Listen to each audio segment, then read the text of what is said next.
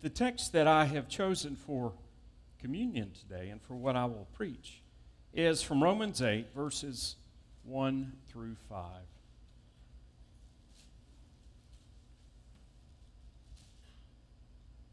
And these are the writings of the Apostle Paul. There is therefore now no condemnation for those who are in Christ Jesus. For the law of the Spirit of life in Christ Jesus has set you free from the law of sin and death. For God has done what the law, weakened by the flesh, could not do on its own. By sending his own Son in the likeness of sinful flesh, and to deal with sin, he condemned sin in the flesh, so that the just requirement of the law might be fulfilled in us, who walk not according to the flesh, but according to the Spirit. For those who live according to the flesh set their minds on the things of the flesh, but those who live according to the Spirit set their minds on the things of the Spirit. And that is the Word of God for the people of God today. Thanks be to God. Well, let's pray together. Lord, be with all of those in need in our church today those that we've mentioned that are members, those connected with our church, those on our prayer list, those in our hearts and minds today not mentioned. Lord, we commit and lift them up all to you in your holy hands. Lord, bring them healing, bring them grace, bring them peace, whatever it is that they need. Lord, you know more than we do. Lord, give me the words to speak your word afresh and anew today as we prepare ourselves to receive this holy meal in Jesus' name. Amen. I think you've probably seen the meme before with the guy who has a tattoo on his arm that says no regrets. And the way that it's spelled is R E G E R T S instead of R E T S, emblazoned forever, a misspelling of regrets in a tattoo. Well, we may not have made stupid decisions or, or slip ups like that that visibly always are with us, but we all have made regrets, right? Right. It is only human. There was a study done at Northwestern University last year, and researchers asked thousands of people, What is your greatest regret? Asked this question of, of Americans. And categorically, there, there's kind of the results. Romance uh, or lost love was the top with about 18%. Family, meaning, meaning arguments or spats that we've had with our loved ones, next. Often Below that, um, education, like a missed degree or, or uh, school opportunity that was passed up earlier in life. Fourth, career, job opportunities or promotions that people wished that they uh, had taken.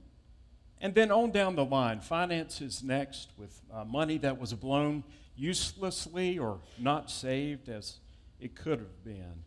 And so we all have these regrets in life that, that we try to do our very best to deal with, right? Right.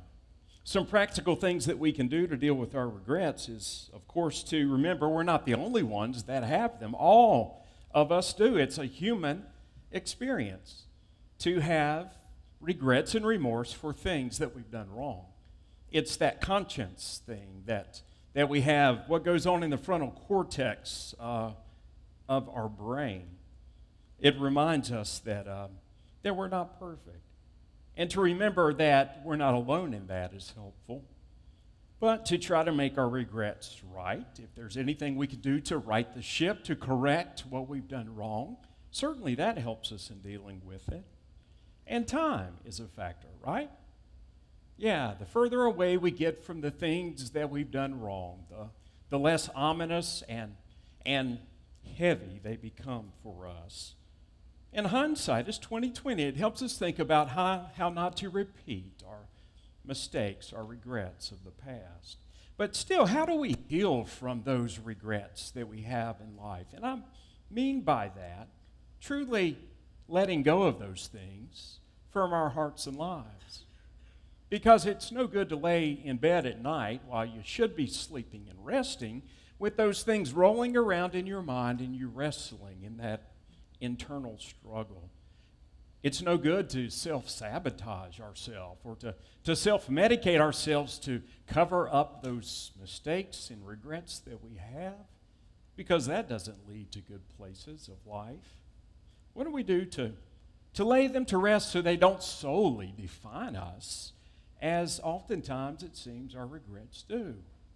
Well, we give them up to God, which is what this meal is about today, which is the reason that we celebrated Good Friday and Easter Sunday, because God is a God of grace that forgives and removes those regrets from us if we'll let Him.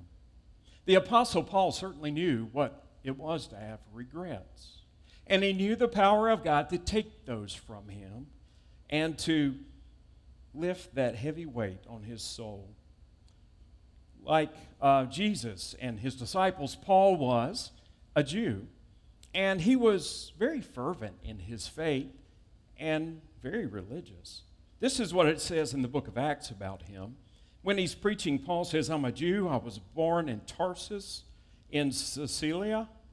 I was brought up in the city and educated at the feet of Gamaliel according to the strict manner of the religious law of our fathers. And he's speaking there of the Old Testament. Being zealous for God, um, as all of uh, you are this day. Paul was a Pharisee. He was taught at the feet of a masterful rabbi about the religious law, what was right and what was wrong, the Ten Commandments, and so much more from the Old Testament.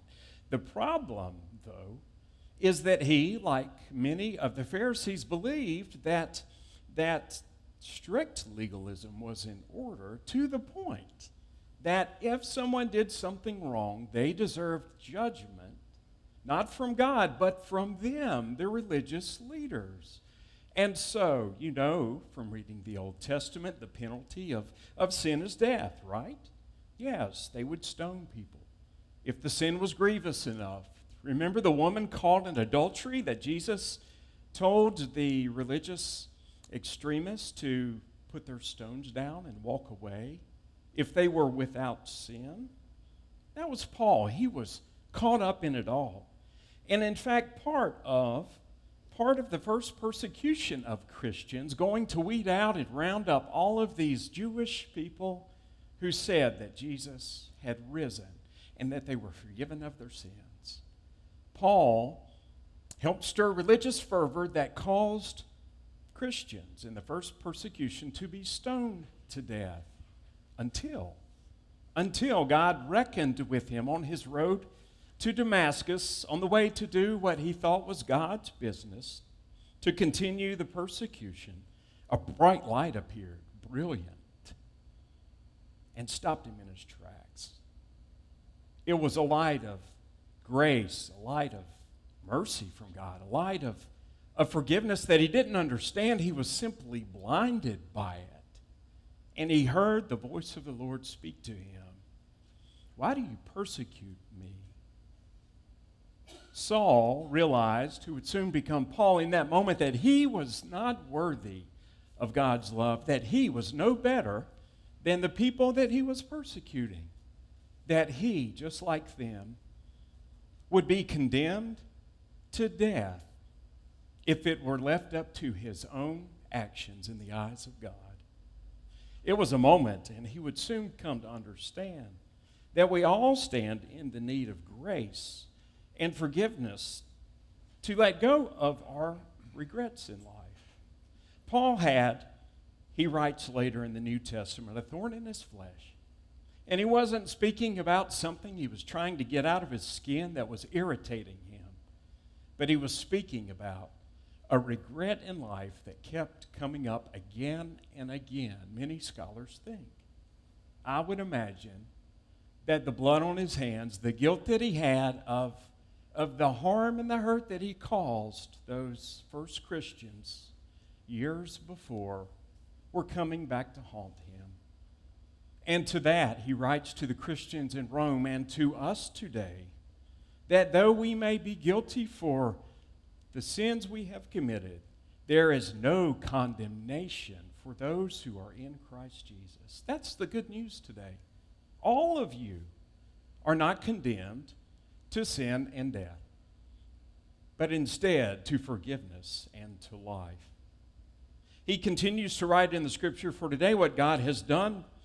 Uh, God has done what the law, weakened by the flesh, could not do by sending his Son to deal with sin.